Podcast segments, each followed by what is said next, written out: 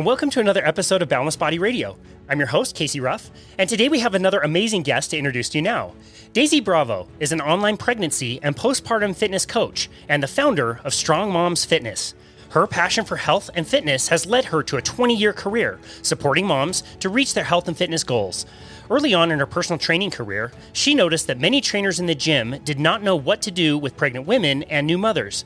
She identified two types of trainers the ones that were afraid to work with moms, and the others that either ignored or were unaware that these women needed special consideration. Daisy spent years learning how to help herself and other women have an empowered pregnancy. Daisy's mission is to support moms who feel pressure from society to quickly lose weight after baby. Through Daisy's coaching programs, she supports, empowers, and educates women on how to work out safely during pregnancy and then recover to return to exercise after giving birth without risking injury and avoiding crash diets. Daisy Bravo, what an absolute honor it is to welcome you to Boundless Body Radio. Thank you. It is an honor to be here. I'm so glad to chat with you today. Absolutely. It's been really cool to follow your work. I think this subject is so important, and I think all of us could do a much better job understanding some of the things that you teach. And so I'm super um, excited to deep dive with you. But before we do that, we need to give a shout out out to our fathers for putting us in skates at a really young age. yeah, yeah, that's what happens when you grew up in Canada and um, like hockey is in your bloods. that's amazing. So you were basically skating before you were walking. I was eh, pretty much as soon as you know I was pulling up on the furniture. You know, it was time to put on skates. That's amazing. Do you still play today? No, I don't. I just mess around. well, that's awesome. I did not. I do. I do curl though. So for you know, Canadians out there. I, I, still get on the ice, but in a different fashion. That's amazing. Curling looks awesome. I love watching curling during the Olympics. it's it is it's wild and it's um it's definitely harder than it looks, and it's also like they call it chess on ice. There's a little bit of um you know some strategy involved with it, so it yeah. actually like you kind of work everything when you're curling. So I encourage everyone to go and check it out if That's you've never awesome. curled before. It's a riot. It looks like so much fun. Like the first five minutes you're watching it, you're like, okay, what is this? It's like a shuffleboard or something. Like, give me a break. But when you start to understand the strategy and how the scoring works, like, oh my goodness, it's it sucks you right in. It's so fun to watch. Right. well, I grew up in Salt Lake City. Um, we're just here in the Wasatch Mountains um, in Salt Lake, and so we hosted the Olympics in 2002, which was great because when they did that, they started to build a lot more rinks in my area. But back back in the, you know, late 80s basically when i was a little kiddo we really only had like one or two rinks and didn't have that much access. And so i didn't start skating until i was much later. But by the first I, will never forget like watching minor league hockey teams here in salt lake and just falling absolutely in love with the sport. I mean i would i would take my legos and organize them into colors and play hockey like not even like building with the blocks but um, yeah just it's such a fun sport definitely agree with you there. well, that's awesome. Well, okay, so your company is called Strong Moms, and I feel like you decided really deliberately that that was going to be the name. There could have been another word, an S word that you could have used, Skinny Moms. Can you tell me why you chose deliberately to use Strong Moms versus Skinny Moms?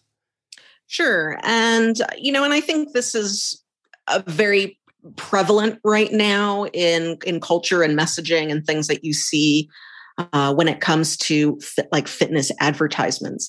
And I specifically wanted to incorpor- incorporate the word strong because it can be interpreted and applied in so many different ways. So it's not necessarily just the fact that you can bend over and pick up something heavy, um, but there's also a, a mental component to it.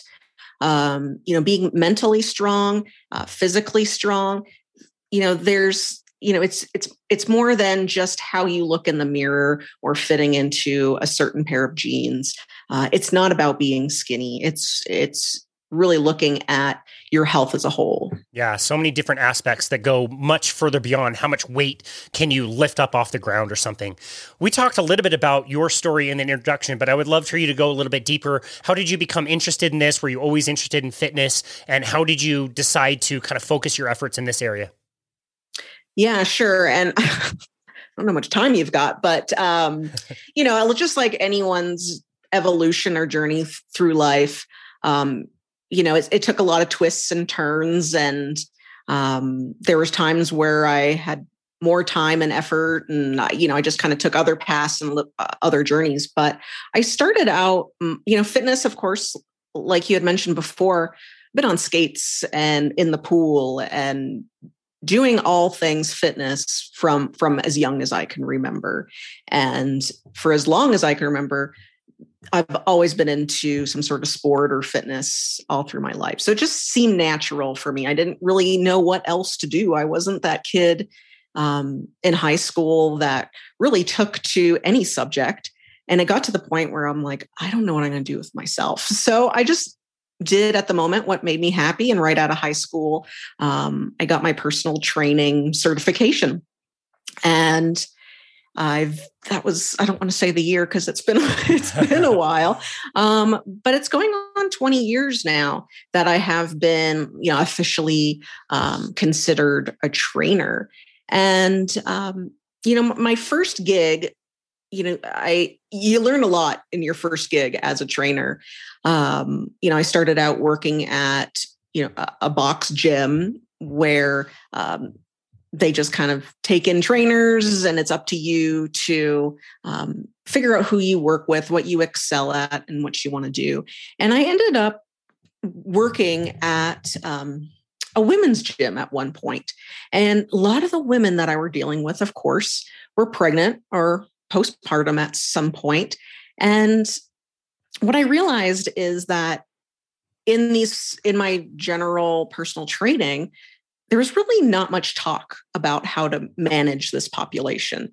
They give you a couple tips, a couple of tricks, but there was really no focus. So, you know, any trainer with a basic certification, for the most part, doesn't know what to do with this population.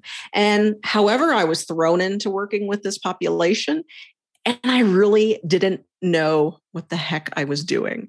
Um, I apologize to any one of these women that I worked with when I was um, in my early early twenties, because of course I was, you know, a, a sporty girl, um, starting to do some training, and you know, you put me in with a thirty, you know, thirty five year old woman that just had a baby you know, she's like, Oh, I want to look like you. Well, what do you do? You show them what you've done to get there. And so I was just beating the crap out of these poor women. And I didn't like, I didn't know why they were getting hurt all the time. And, you know, I kept blaming them. Uh, you know, maybe, oh, maybe they had bad form. Um, you know, and there was just the thread, the common thread amongst the whole thing was me. I really didn't know what I was doing. well, it's so and, ironic because the feeling of that day when you get the certificate, your very first one, yeah. you're like, I knew everything that day. That was the best day ever. Exactly. It's been a steady downhill decline since then. yeah, my ego like came to a crashing halt, you know, and um you know, I thought I knew everything about fitness. I've worked out my whole life. I know how to eat. I, you know, I know how to show people how to, you know, do a bench press. And I thought I was like the answer. But of course, you know, I faced that reality. So that led me into, you know, finally something clicked in my mind that the common thread was me. And I didn't know what the heck I was doing. And I had to better learn how to serve these women. So know that is kind of what planted that initial seed and started me to get going. And then shortly after that point um, you know i was interested myself in getting pregnant. And i you know i was huge crossfitter at the time and i was in the best shape of my life. Um, i love like the gymnastics of it the lifting like the competition the whole thing. I was like drinking the kool-aid. I had the t-shirt Uh, I was watching the the games. you know, I was I was all in, and you know, it it was I was kind of upset that I was in such great shape, and yet I was about to embark in something that was going to change all that, and I kind like I I freaked out. You know, I was like, this is going to change my identity. Who am I going to be after this? I, you know, to be honest, like I didn't want to get fat. Like I've worked my whole life to to look a certain way. Um, you know, I just didn't want like I just didn't want this to happen. So um, you know, that was also part of what led me to this journey, just to immerse myself in how to do this right. Um, so that you know, if I want to go back to CrossFit and start competing again, that I can do this without injuring myself and doing this the right way. You know, unlike that, like, you know, new trainer that thought she knew everything. You know, I was humbled because I learned I knew nothing. And so, you know, at this point, I was like, the only way I'm going to be able to manage this and handle this is if I turn that around and learn everything that I can possibly learn. So um, I have you know spent the last four or five years just digging into um, you know as many courses as I can, working with physical therapists, working with other uh, trainers who provide education in this. And um, you know, unfortunately, my story I haven't been able to carry to full term quite yet. So um, to let everyone know out there full disclaimer i'm i'm still haven't i'm not officially a mom yet i've, I've gotten close but not quite um, but i have in these later miscarriages still had to do some of that you know rehab and postpartum work too because i did you know stress out some core and pelvic floor so that's kind of like me in a nutshell. I hope that got to the point. yeah, no, a little bit. Absolutely, it did, and I really appreciate your genuineness and your authenticity in explaining that. I, I really do appreciate that, and I, I, have a lot of value for people that find their little niche and really niche down in that one thing. And and for me personally, like in my career, finding my niche and just diving really deep into that thing uh, has really helped me out quite a bit. I think it's important to have a wide range of knowledge in certain topics, but I also think it's really important that when you find your life passion to really go after that thing and be known as the person who knows that topic more than other people. I'm sure that's paid amazing dividends for you. Yeah, for sure. It's definitely been very, very rewarding, and I, it's it's very fulfilling too. And I actually had a hater online recently. I'm actually glad I can like chat with this. Uh, is that someone said, you know, how can you train this population if you've if you've never necessarily done this or or been through this before and like i should be ashamed of myself that um you know that i'm doing this. And you know i've met women who have had eight children nine children and they don't know how to do this stuff. Um, so just because you had a baby and you've gone through these things doesn't doesn't necessarily give you the qualifications either. So, um, yes, I'm working on it. Poor hater, and I, you know, don't mean to uh, like misrepresent myself in any way.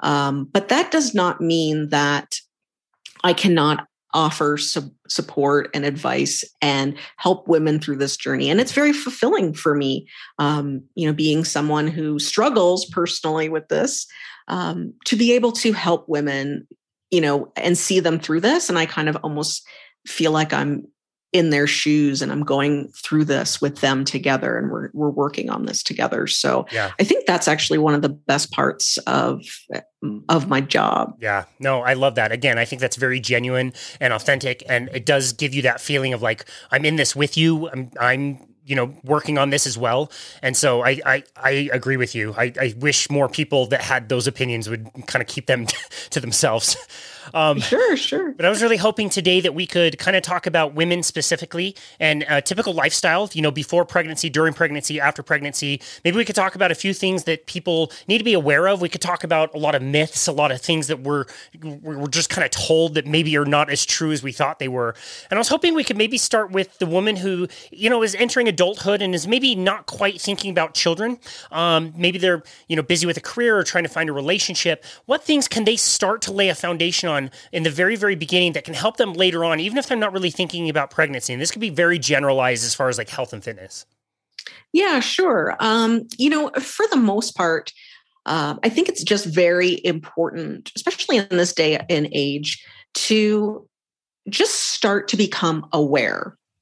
Um, of course, a lot of times from a lot of women, you hear um, about unexpected or unplanned um, pregnancies. They happen. Um, and a lot of the times, people get the news that they're pregnant and they're frantically freaking out uh, of what to do.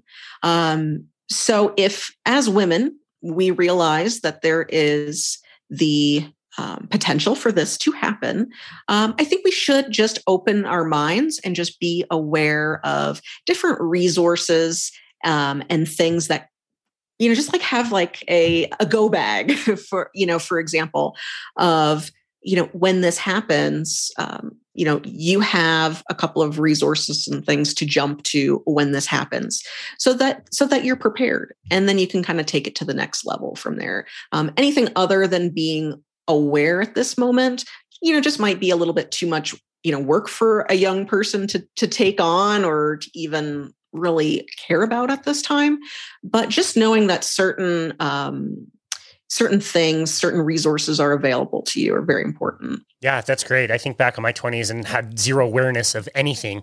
I'm so glad there has been this kind of push into mindfulness and meditation and things like that. There, there seem to be a lot more tools out there available for people that they can start looking for that. So I, I love that awareness piece of things. As a woman is progressing and maybe is in a relationship where they're thinking about now having children, how about for this person? What what things do they need to be aware of particularly around like health and fitness and getting ready to lay that foundation for a safe pregnancy and a successful uh, parenthood?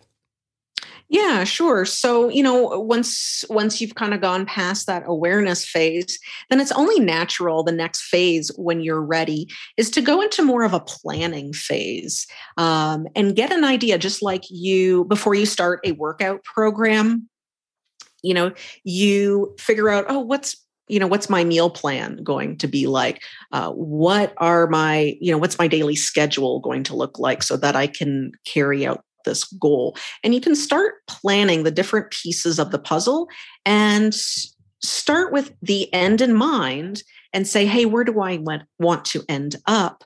And then from there uh, fill in the gaps of what needs to happen in order to get to that end goal in mind. So, just kind of starting that planning uh, is going to equip you uh, for that next phase. Gotcha. As a person who's done a lot of personal training and has looked at a lot of different modalities and ways to work out and exercise, is there any particular form of exercise you find to be more helpful in this stage and one that by and large seems to be like less helpful? Sure, sure. And, you know, when it comes to, um, you know, getting pregnant or staying pregnant, for the most part, um, there are no, and that, and it seems to be a myth.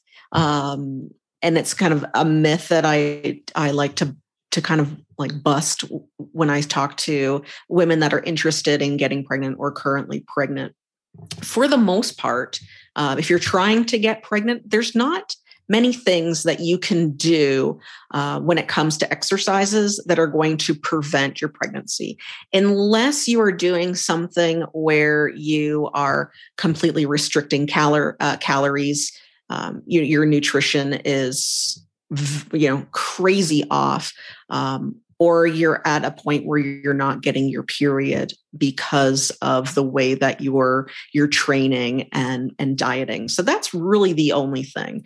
You know for the most part as long as you're eating um, an okay diet and doing regular workouts um, then for the most part you shouldn't have a problem getting pregnant. That's not really the reason why. And of course, in early pregnancy as well, there is, you know, unless you're doing some base jumping or something or some crazy extreme sports, for the most part, you can continue your workouts as they were before. Yeah, that's great. I, am so glad you mentioned that. I was going to ask you specifically about really highly calorically depleted diets, especially when paired with a lot of like chronic cardio, um, especially that kind of like middle to high intensity cardio. It seems like the trend is finally starting to kind of go away and people are focusing a lot more on being strong versus being skinny. But that always kind of occurred to me as something that is probably more harmful, um, you know, for later stages down the road. You tend to see a lot of people with really poor metabolic rates see a lot of autoimmune issues and things like that. Is that something you've noticed as well? Yeah, absolutely. And it's and I don't know if um, because people are just talking about things more, more open in an open forum here with with social media and podcasts and YouTube and all that sort of stuff. And it kind of like didn't really seem as prevalent back in the day. But right now, you're hearing uh, younger women trying to get pregnant and they're really, really struggling. And all these random autoimmune diseases seem to be popping up. And like things are just totally unexplainable when it comes to there's just some new evolutions in sort of fertility and things like that and i am i am of course not an expert on that that's definitely um you know the the reasons at like the physical uh, physiologic reasons are of course not my uh, my specialty but i know that for the most part if we're doing the best version we can of taking care of ourselves when it comes to health and nutrition and i think everyone knows what that means. Um, everyone knows what it means when you're doing a crash diet or um, you know some insane workouts when you're weighing yourself every day when you're starving yourself when you're constantly counting calories when you're putting a garbage bag on and jumping rope in a sauna um, done that before. um, that's bad. um, that's really not going to promote a healthy pregnancy. And, um, you know, in order, you know, and our body is smart. And for the most part, our body knows that um, if if what we're doing is is not healthy overall for our body, it will it will typically won't get pregnant or will terminate a pregnancy pretty early. Um, you know, if the body is is you know not healthy enough to to handle it so um, so that's kind of a good a, a, good thing in that respect so we just need to if someone is serious about preg- being pregnant or getting pregnant um, typically three months leading up to that we should start to transition to a different way of managing and taking care care of ourselves so making sure we're getting our prenatal vitamins making sure that the exercise that we're doing um, will su- will support us in a healthy way. There's healthy exercise, and of course, um, unhealthy exercise and then you know everything comes you know a lot of it comes down to to nutrition and taking care of ourselves in that respect. Gotcha. Well perfect segue. I was absolutely going to ask you this as my next question. A lot of people um, are focused on the prenatal vitamin. Is that something you find to be really effective and really helpful? Is there anything we need to be on the lookout for um, as far as like quality goes? Or is it across the board like generally speaking if you're getting a, a prenatal vitamin it's going to be net positive for you Sure, sure. Uh, of course, there are. Um, you walk into a GNC or what have you. There's good supplements. There's bad supplements. There's higher quality.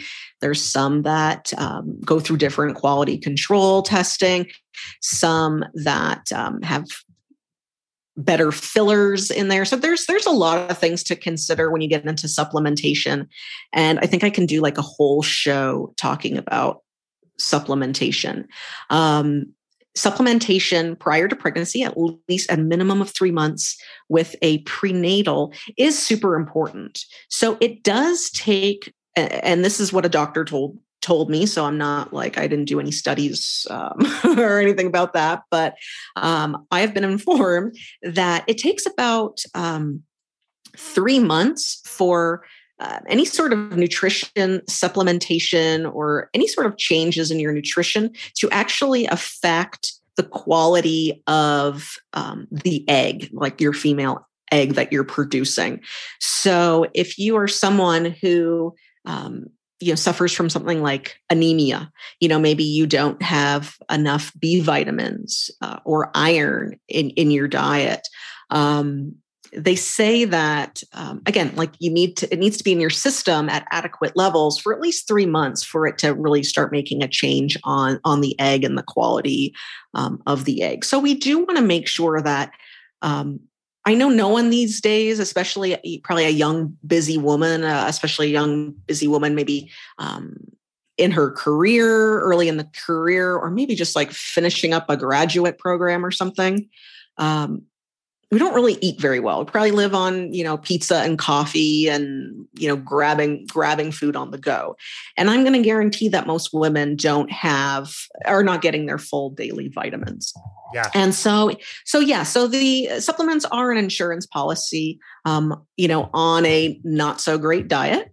Um, it's not the be all end all. you know, you still want to um, eat healthy. We all, we, I think we're all grown ups and should know that by this point that you can't really uh, supplement a, a healthy diet but it is there to fill in those gaps and just to make sure like an insurance policy that if something is missing it is covered Now, when it cover, comes to quality control, there is a lot to look for. Uh, there's certain vitamins or that are more absorbable or better absorbable by the body.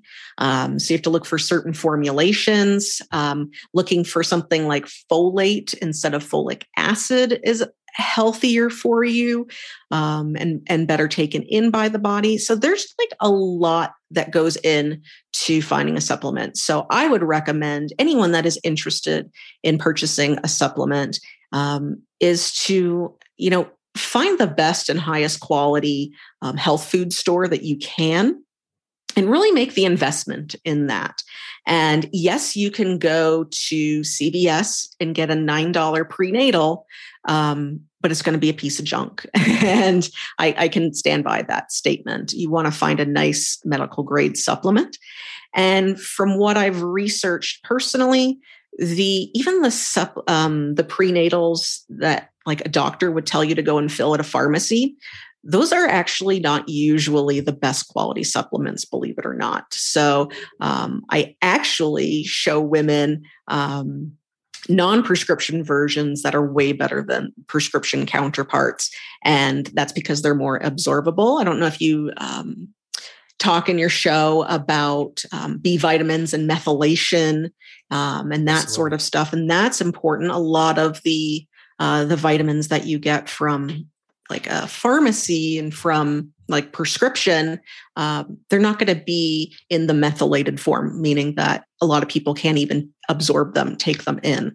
So I would, I would again, my recommendation: go to a high quality health food store, talk to a professional over there, and they can show you a, a better line of more um, like pharmaceutical medical grade supplements that are better and more bioavailable. Yeah, I love that explanation. That was very well done.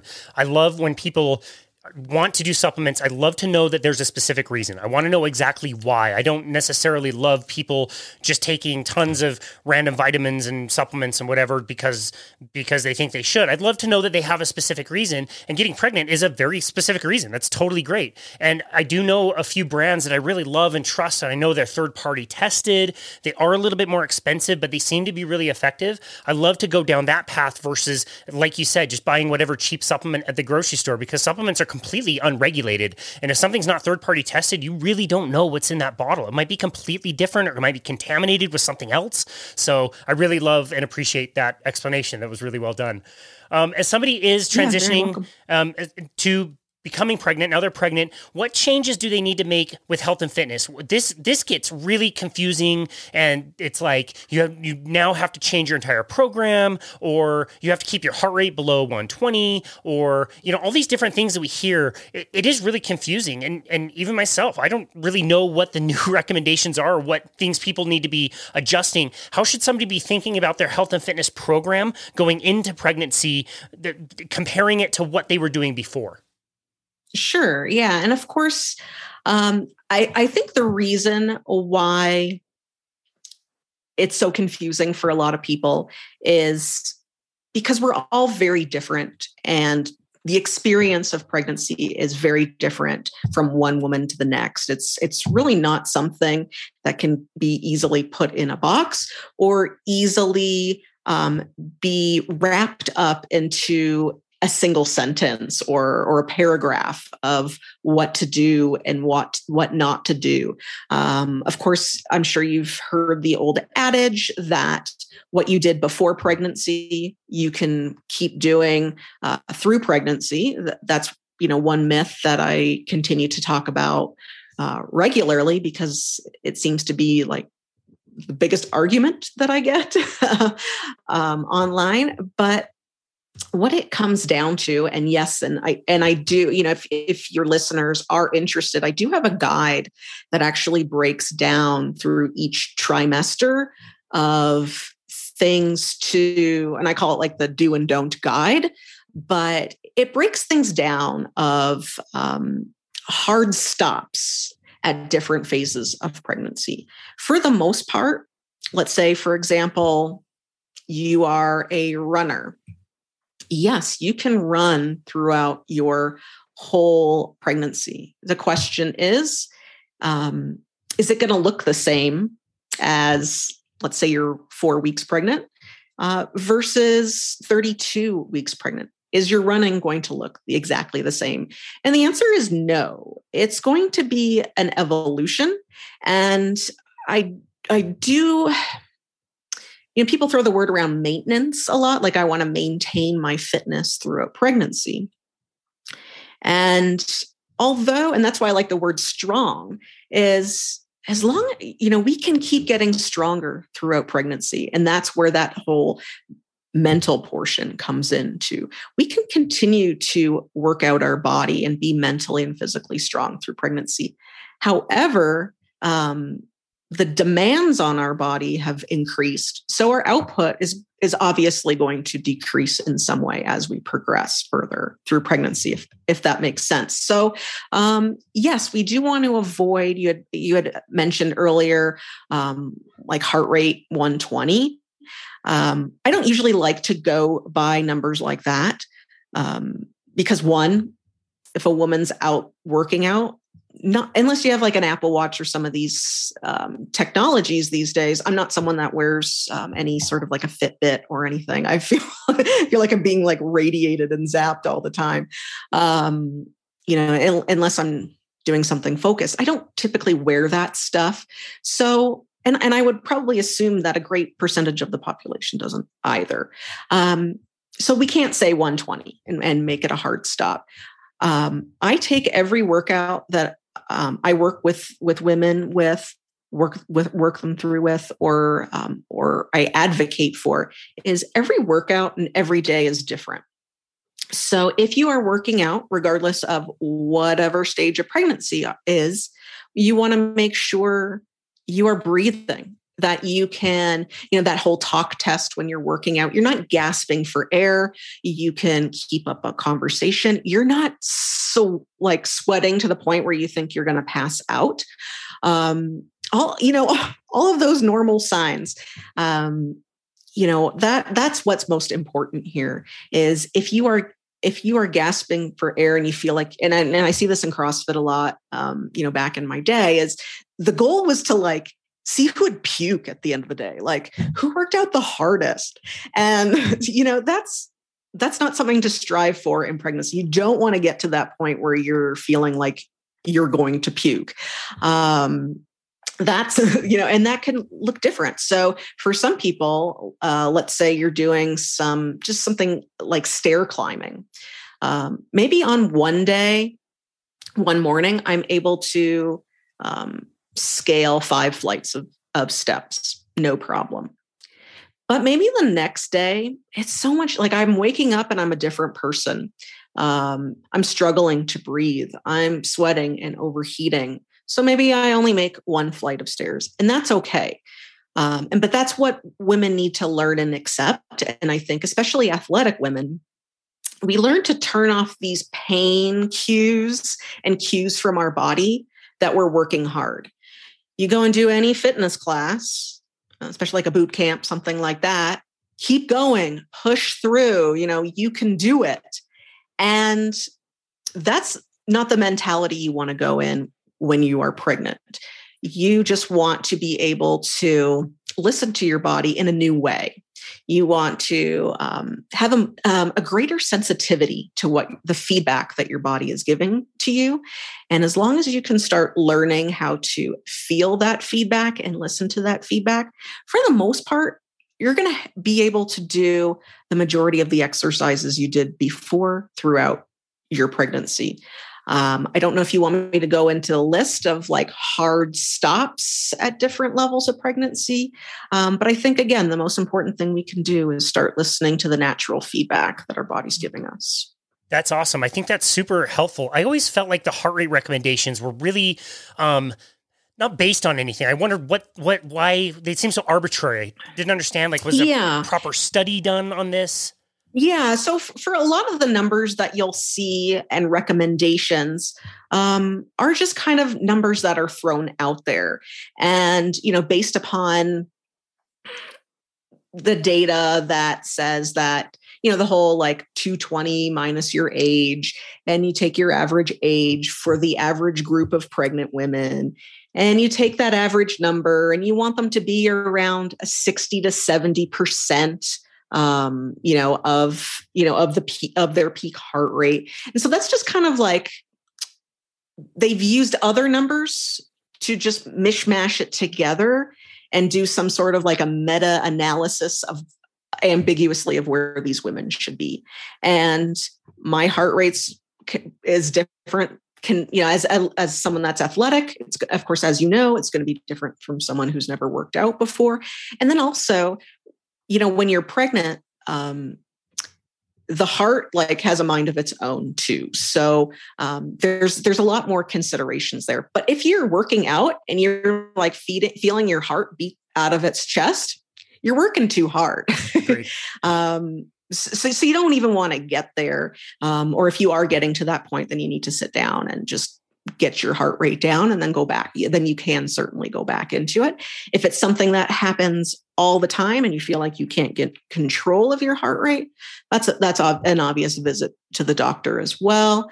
Um, you know there is a line between like preeclampsia and eclampsia and all these things that you know we don't want to get to. But for the average um, individual as long as we're not gasping for air and we're our heart is pounding and we feel like we're being chased like from a lion or something then you know, most of what we're doing is okay. Yeah, I totally agree. I was able to work on a metabolic cart for over a decade and we would validate heart rate with fat burning and VO2 max and all these different things. And sure enough, like most people did get the best fat burning results when they were at about a five out of 10 on a scale of rate of perceived exertion. How difficult do you think this exertion is for you? And a five out of 10 is calm nasal breathing. You're certainly moving, you know, you're getting a light sweat on, but you're not killing yourself. You could easily have a conversation. And most people are, are the most benefited if they're in that area, regardless of where that heart rate is for you. Because we noticed the same thing that you said. Like everybody has widely different heart rate ranges. It's it's so different. It's like the average example that you gave was so good. If you were to take the average pant size of an American and give everybody in America those pants, it's like yes, this is the average, but how many people is is that actually going to fit? You're going to have tons of people above or below the average line curve. So I think that's really helpful. I, w- I want to see your thoughts on nutrition as well, because my hunch is basically whatever you were doing before, I pretty much want you to continue doing what you were, you know, really focus on whole foods, regardless of what dietary choice you make. Yes, I want you to be in a caloric surplus, maybe make sure you're getting plenty of food and adequate food. But when I hear like, oh, I'm eating for two now, like, yeah, there's a second person growing in you, but they're not 150 pounds like you are. You don't need to eat double what you were eating before. We see a lot of um, issues, in my opinion, with gestational diabetes and things that you know we can we we really need to be careful about. What do you what, what are your philosophies as far as nutrition while somebody's pregnant? Yeah, for sure. And and of course, I think you know that statement um, that you made about I'm eating for two. That's just a myth out of convenience. Um, it, it, it truly is. It gives you gives you an excuse to go for that second piece of cake or something. Um, to you know, finally say, I don't have to follow any any rules. Like it's just open. I'm you know I'm just here to to take in as much as I can, and you know it's it's almost a time for women to you know you're getting you realize you're going to we're getting bigger we know we're getting bigger we're getting fatter, whatever you, you know, however, hopefully I'm not offending anyone, but it's like another piece of cake is a, just a drop in the bucket. So I'm just going to go for it. I'm just going to use this time to let myself go and enjoy.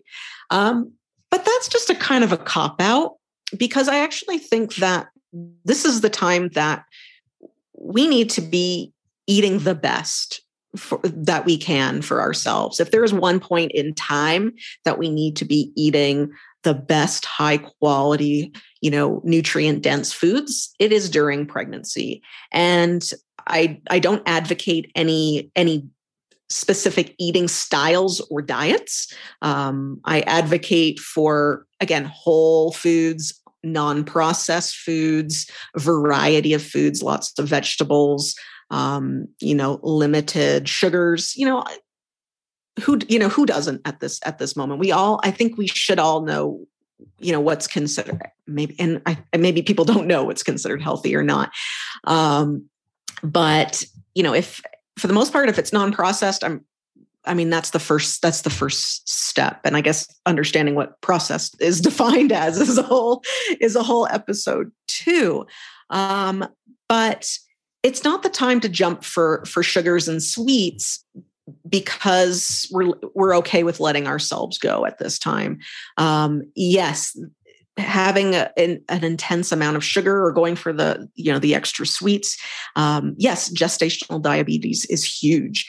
And um, you know if you're already starting a, a, little heavier you know your risk for that is higher. If you are older your risk for that is higher too.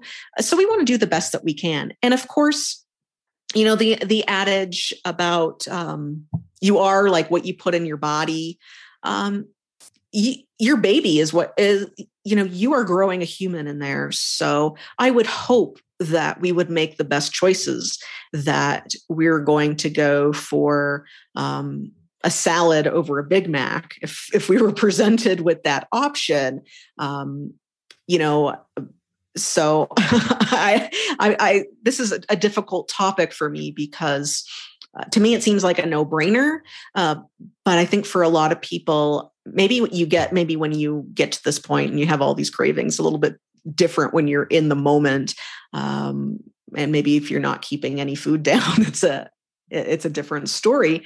Um, but yeah, we need we need to do better for ourselves and for our babies when it comes to to fueling our bodies in our pregnancy. Yeah, no, I absolutely love that. Um, it was a really good explanation. I, you know, okay, so I'm in a part of a world that is really driven by aesthetics. People want to look really, really good around here. We actually have the per capita highest amount of plastic surgery in my area of of Salt Lake. Um, so it's very much about that. And I would always kind of cringe when I would see somebody doing really high intensity step class classes all the way through their pregnancy. And, you know, then one week all of a sudden they'd be gone. But within a week, they'd be like back and already kind of complaining a little bit that they're carrying weight and they want the weight gone as soon as possible and going back to this really high intensity step class whatever it is. It's like ah i would i would give a little bit of time. What what kind of um, exercise advice would give somebody who has just had their baby? Sure. Uh, this is this is huge. And you know, there's for the most part, when it comes to pregnancy, again, for the most, like, unless you're base jumping or you're going downhill mountain biking off a cliff, you know, things like that. Um, for the most part, I'm not really too worried about pregnant women and what they're doing.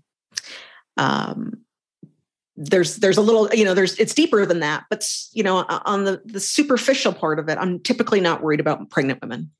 I'm worried about postpartum women and i want to just like grab them and shake them. And and yes and part of me blames um you know the real housewives of, of salt lake city and you know everyone in la and you know the whole um you know got like keeping up appearances even or keeping up with other people. And when the best way i like to sum up postpartum is whether you've had a c-section or whether you've had a vaginal delivery whatever that process looked like for you and you've went through 9 months of your body being like totally different totally totally changed is that treat this like a knee injury, like you're a football player who's injured their knee. What do they do after that? Well, they heal it, like they rest it first. So they kind of let some of the swelling, inflammation down. Uh, they let the body do some of its natural healing. Well, after that happens, they don't go back into football practice and back into the game. There's this like middle part, this whole rehab part, this rebuilding part, where you are retraining the body.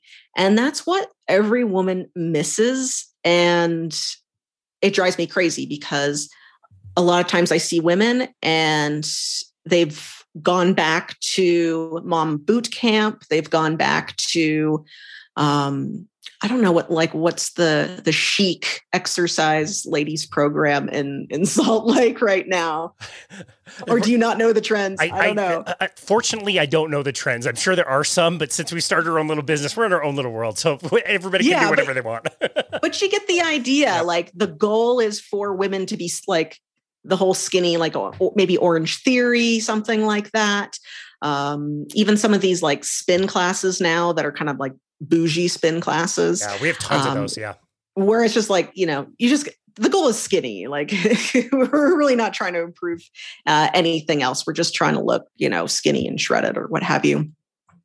Um, and a lot of women that that just jump into that stuff i end up seeing them because they're injured afterwards and i don't want to see you at that point because it's harder it's harder to fix that so if more women take the time in that sort of in between time to start working on rehabbing, rebuilding, and retraining the body, that's where the magic happens. Because a lot of times, you know, we can become better and stronger than we were before because, of course, we always, um, you know, I don't know about you, but I don't have the best posture as it is right now.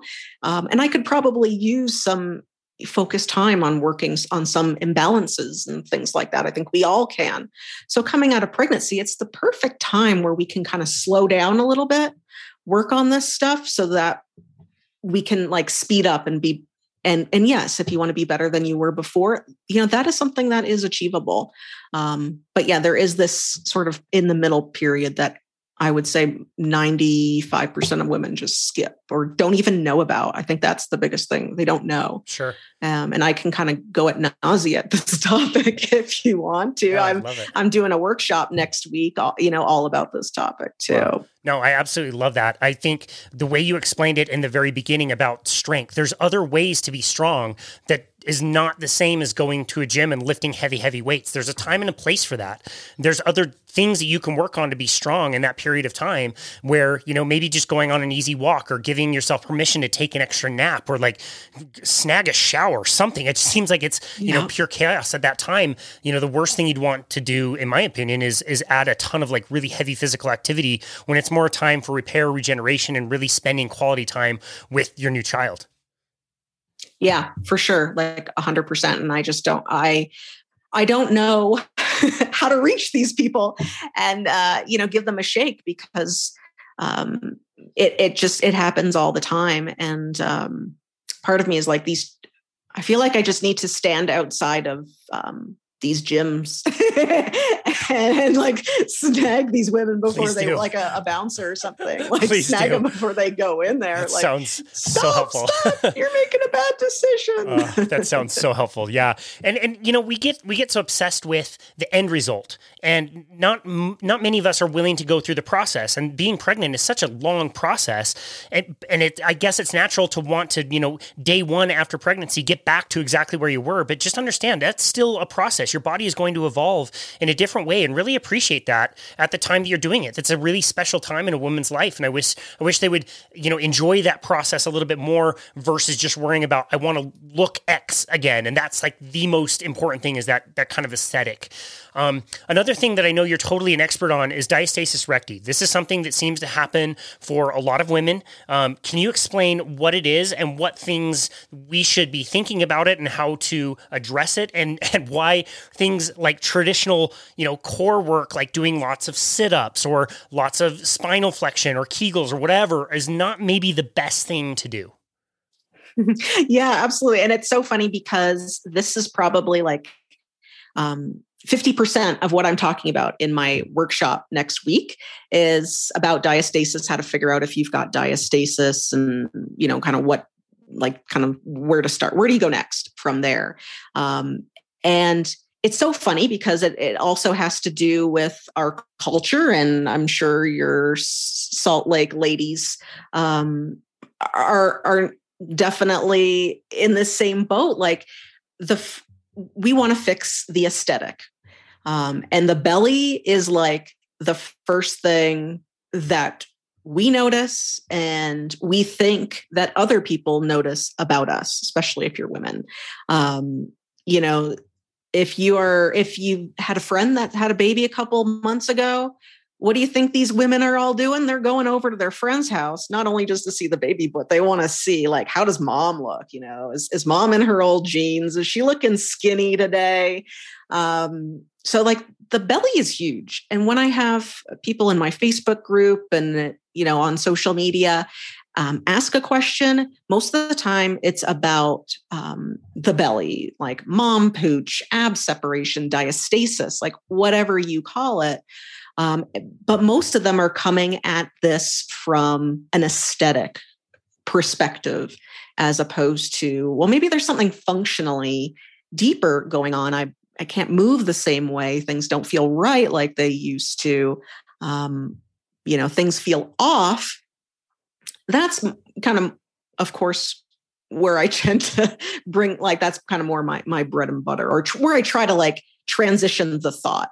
Like i want to go deeper than just just the aesthetic for some of these women. So um you know diastasis recti is um you know if you are looking at at the abs like if you can visually um, imagine um, the six pack of the abs and you know that there's a right side and a left side of the rectus abdominis and there's some connective tissue in the middle uh, called the linea alba that's in between them and as you get larger with a baby, you get bigger, your belly gets bigger. This, the right and left rectus, will just will spread apart naturally. Um, the tissue is going to thin out, it's going to open up, and it's going to do that in order to accommodate the baby. And studies and data have shown that at the time of delivery, labor, what have you, 100% of women have a diastasis. 100%. So this is something that you know we all have to kind of think of in the back of our mind. And I think it's only been maybe in the last 5 or so years that women actually know that this is a thing. And I think there's still a lot of women that um, are very unfamiliar that that this is a thing. Um, diastasis, of course, 100% have this, you know, during during birth or labor. So that means that it's it's really not preventable. It's it's something that's going it's inevitable, it's going to happen.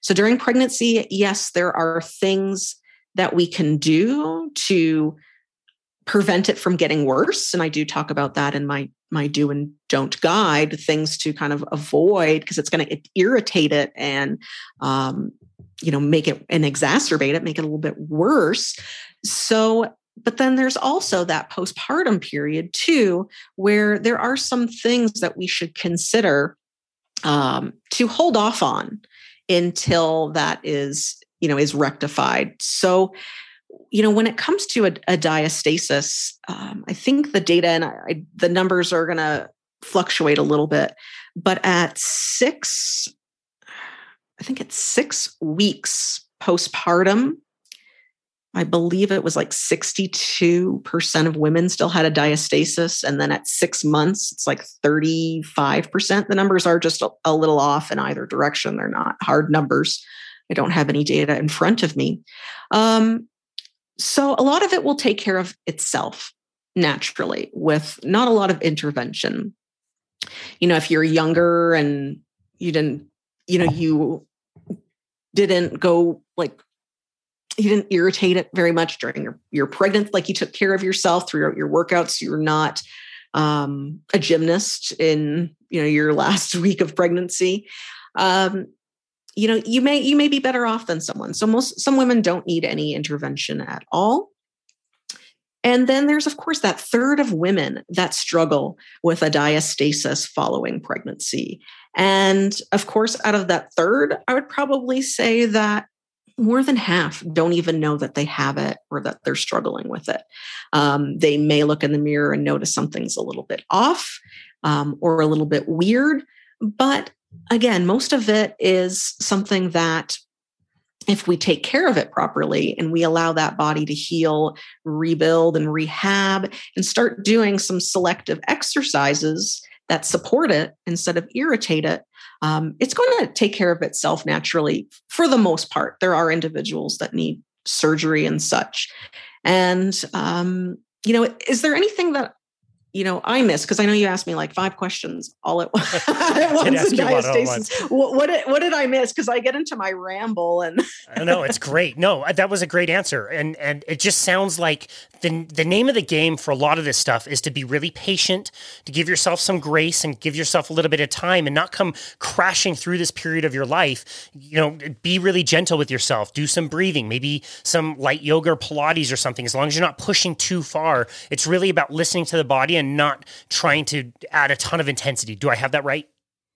Yeah, absolutely. And then, of course, there is, you know, when you're strengthening anything, um, progression is important. We're not going to start out with, because we want to fix the abs, with the hardest ab exercise you know possible out there uh, it's just not it's just not realistic it's going to cause more harm than good so what we do need to realize is you know i do recommend every single woman um, who has just had a baby to visit a pelvic floor physical therapist 100%. And they do a full internal and external evaluation. And you know they kind of give you an idea of what you are working with going forward and they give you a better idea like your doctor says oh it's six weeks go ahead work out like you used to. Um, i typically don't trust that. That's one of the, the what i call a myth. And um, but if you have the ability to go and see a pelvic floor physical therapist that's the number one way uh, to get you on track. Now working you know you can also do that through someone like myself. Um, again like i was talking about my workshop. Workshop i'm doing does the same thing. It helps women give themselves a, a you know personal um, readiness guide of where their body is at. It's almost like what's your before picture before you start working out? So i kind of go and show women oh this is what to look for with your diastasis. This is this means you you know you need to start here or you need to start there. Um, and just like pregnancy where we're all individuals our postpartum is going to be individual too. So you know some woman is going to have a lot of struggles with the pelvic floor. Some woman's going to have maybe more issues with joint pain. Some women are going to have problems with the abs and managing the pressure that's going on in their abs and pelvic floor. So there's like a huge uh, can of worms that we don't really talk about or help women with. So, uh, really starting with the basics and trying to get appropriately assess your body and where you're at. And then you can start doing, again, like you said, little exercises. The first thing I start with with all my clients um, is breathing. And of course, anyone that's super athletic is just like, oh, they roll their eyes. They're like, I don't want to do this stuff. Um, but breathing is the the best thing that you can do for your core and pelvic floor when you're getting started after baby. Um, the best thing is is you know starting some of these rehab stuff. You can do this when you're two weeks postpartum three weeks postpartum even four weeks postpartum. Unlike you know the women that sit and wait for their doctor to give clearance at six weeks or eight weeks you can actually start on stuff like breathing and retraining some of these patterns and postures that our body has developed over you know over these nine months fairly early. So um, you know you're you'll be ahead of the game if you kind of start with this work. So that's why i really like to promote it. It's you know this whole period waiting for doctor clearance you don't have to sit on your your butt until until the six week mark. And it's it's um you know just like injuries these days like someone goes in for knee surgery and they have you know a couple of days of immobilization. But what happens before they leave the hospital? Well they need to walk the hospital floor with a walker before they'll be discharged. So to say that you have to be completely immobilized for six weeks before you start working out is actually doing your body a disservice. You're actually um, you know your muscles are starting to atrophy you're you know we do need to get back into some sort of exercise sooner than than we think after baby. It's just a different kind of exercise. Uh, it's not the boot camp. It's you know it's something like walking. It's something like um, you know rehab exercises. That's what's super important. So that's my uh, long-winded answer to that. yeah, that. no, that's great. I love having that that idea of progression. Like, yeah, you're going to start out in this area, and it's going to be a lot lower intensity than what you were doing before. But this can this will get better over time, and it doesn't mean to do nothing the whole time. I love how you explain that. This has been a super fun conversation. I've really learned a lot, and I feel like we are barely scratching the surface on all this. So I would love to point people to where they can find you, where they connect, where they can connect with you and your work, um, and where they can find your podcast. Yeah, for sure. So my main hub is my website, which is strongmomsfitness.com. And that is moms plural. So um, I don't know if that will take you somewhere else if you do uh, Strong Mom Fitness, but strongmomsfitness.com. That is my hub. That will link to everywhere I am. Uh, my podcast is called the Strong Moms Fitness Pregnancy and Postpartum Fitness Podcast. So um, if you if you uh, type in strong moms to your favorite player you will find that in all the major players. Um, i do on my website have a lot of resources and references that go into um, way more detail than what we talked about today. Of course what we talked about today kind of scratches the surface and it's hard to take in all this information unless you're able to start working with it and applying it and, and, being there. It's hard to kind of give you a checklist because really in life, it's hard to follow a checklist, as we know. There's a lot of ups and downs. So, I do have a guide for the do and don'ts of pregnancy that walk through each trimester. And then I also have for postpartum, I have this this workshop that I'm doing um, next week, and it's going to be available um, for people to check out in the future too. So if um, it's going to be on June 14th and 16th, so if that is something that you guys um, are missing, I will have um, that workshop going on continuously. So don't feel like you've you've missed out. Um, I'm going to be doing a lot of promotion for that. Uh, I'm going to run that once a month. So, but that goes through the basic assessments of where a woman needs to start right after baby. So it, um, you know, as a group through a workshop, we start talking about. Um, the different areas of the body we talk about the, what's going on with the core what's going on the, with the pelvic floor and seeing where is your next step so I do have that. It's called Fit Body After Baby Workshop. And I, and for all the ab women, I do have a resource of the best exercises that I like to start moms on when it comes to rehabbing their body.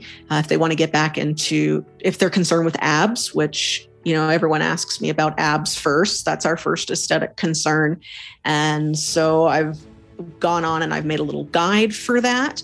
And I and I have a book called Flat Abs After Baby that is also resourced on my book too. And I have uh, a postpartum rehab program called Rebuild After Baby as well as a, a, pregnancy workout program. So there's a lot going on. It's all on my website. Just take the time to click around, and um, you should be able to navigate and find all these good resources that are great for all the different phases of pregnancy. That's awesome. Yeah, we will link to all of that in the show notes. There's definitely a lot of information there that people can go and find help. So, Daisy Bravo, thank you so very much for taking the time to be on our show today. Thank you for all your work in this area and for sharing your message. It's really helpful and important. And I think it's so nice to have somebody who is debunking some of the myths and ideas that are a little antiquated around this. So, thank you so very much. And thank you for being on our show today. We really appreciate you. Thank you. It's such a pleasure to continue to get the message out there. Absolutely. And this has been another episode of Boundless Body Radio.